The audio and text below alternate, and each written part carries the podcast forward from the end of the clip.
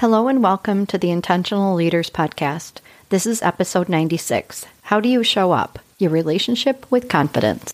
Welcome to Intentional Leaders. This podcast is not just for leaders, rather, for anyone who wants to make an impact on the world, professionally or personally. My passion and purpose is to provide tips, tools, and resources that I've learned throughout my career, working with large and small organizations, profit and non, and also as an entrepreneur. I've had the joy to teach thousands of individuals who, like you, are trying to navigate this crazy and complex world. So here's to doing that successfully and intentionally. So last week I was out of town on business for a week of training and I really feel compelled to tackle the issue of confidence again and how we all show up. And the reason I want to do that is because I was teaching this class and it was actually three different sessions, the same class repeated.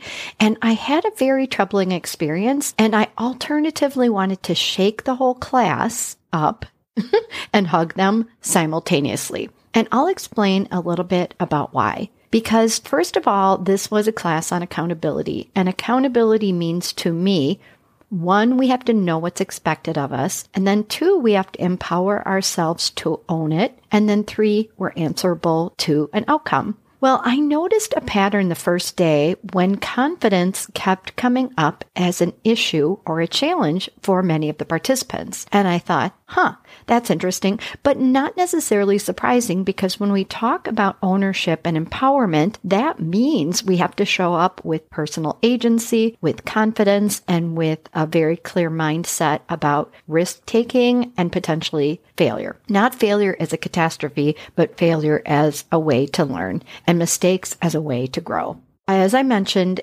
that pattern started on the first day. And then on day two, it came out even stronger in the group. And by class three, I noticed it and asked about it directly.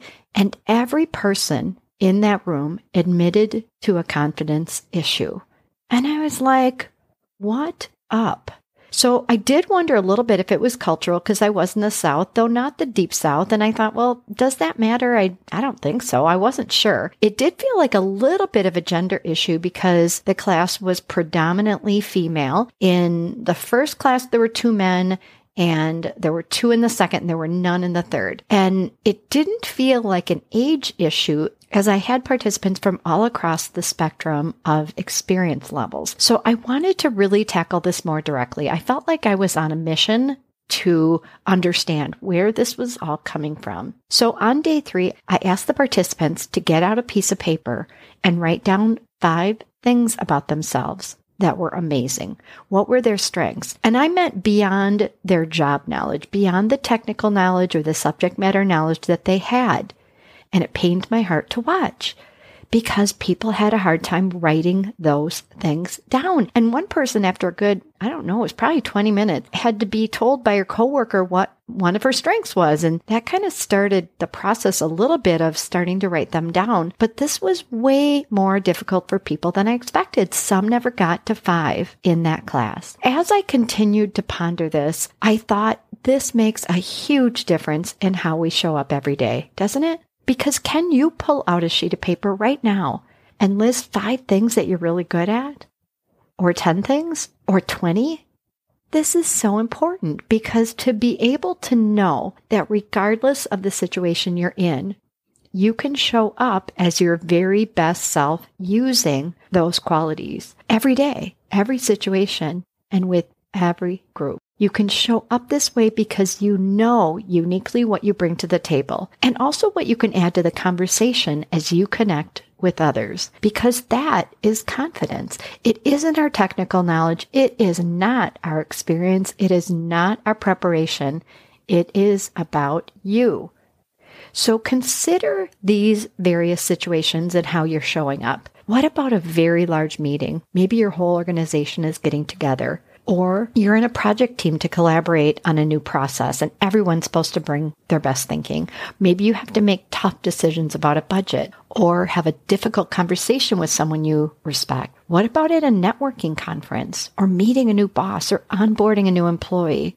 All of these require your power, your personal agency, and feeling confident. Feeling confident to show up in each of these very unique situations, being cognizant of and consistently using and applying your strengths, the qualities that make you unique and powerful. I do want to reiterate that confidence is not about preparation. It is about being you and knowing what you do well and trusting in yourself to do that no matter what. When we think about how to strengthen confidence, I want to share a few tips and techniques and think about these for you. What resonates with you right now? Where do you need a little bit more confidence and where can you show up as a stronger version of yourself? What would that look like?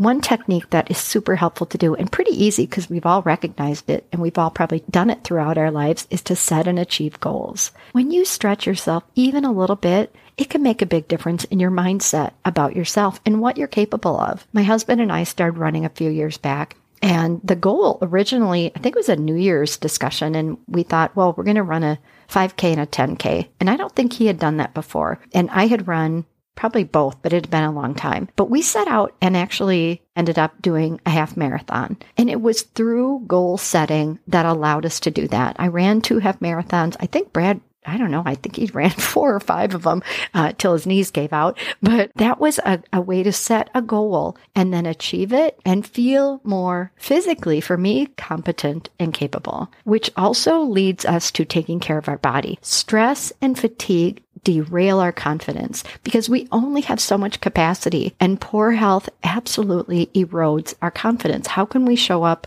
when we're tired, exhausted, the next one is letting go of other people's perceptions. When we compare, when we feel envy or jealousy, these things have no value in our lives. They serve to derail us from how we show up as our best and most authentic selves. We got to stop that noise in our brain. And speaking of brain, we have to be a witness to it we tend to, as human beings, have a negativity bias. So many of our thoughts are negative and we can't believe everything our brain is telling us because when we do, it holds us back. It says, Hey, be quiet. Don't make a mistake. Be afraid of saying what you know. Even if you know it, don't do it. Don't take the risk. Don't make the mistake. Don't lean into that power. That negative self talk is so draining. It's destructive and most often, the voice in your head, it probably isn't even the truth. It's just your brain painting a picture of the world that keeps us in fear and it keeps us from trying, from failing and getting back up with grace and compassion for ourselves. Because confidence is strengthened by courage. When you demonstrate courage, you get more confidence when you are in fear, when you're nervous, when you're anxious, and you do it anyway, you move forward and you show yourself what you're capable of. Anaïs Nin says life shrinks or expands in proportion to one's courage. And isn't that the truth? To what extent are we shrinking ourselves and shrinking our lives because we're not showing up with confidence and with power? So choose this week to be expansive and please write that list. You know, the one with your top five, the top five qualities that make you amazing, or make it 10. Show up as you, uniquely you, because after all, no one else can. And by the way, this is my very first podcast recording from our new, bright, shiny house. Yeah, moving a couple times, putting everything in storage, less than 60 days. Courageous? Yes. I don't think I want to do that again anytime soon.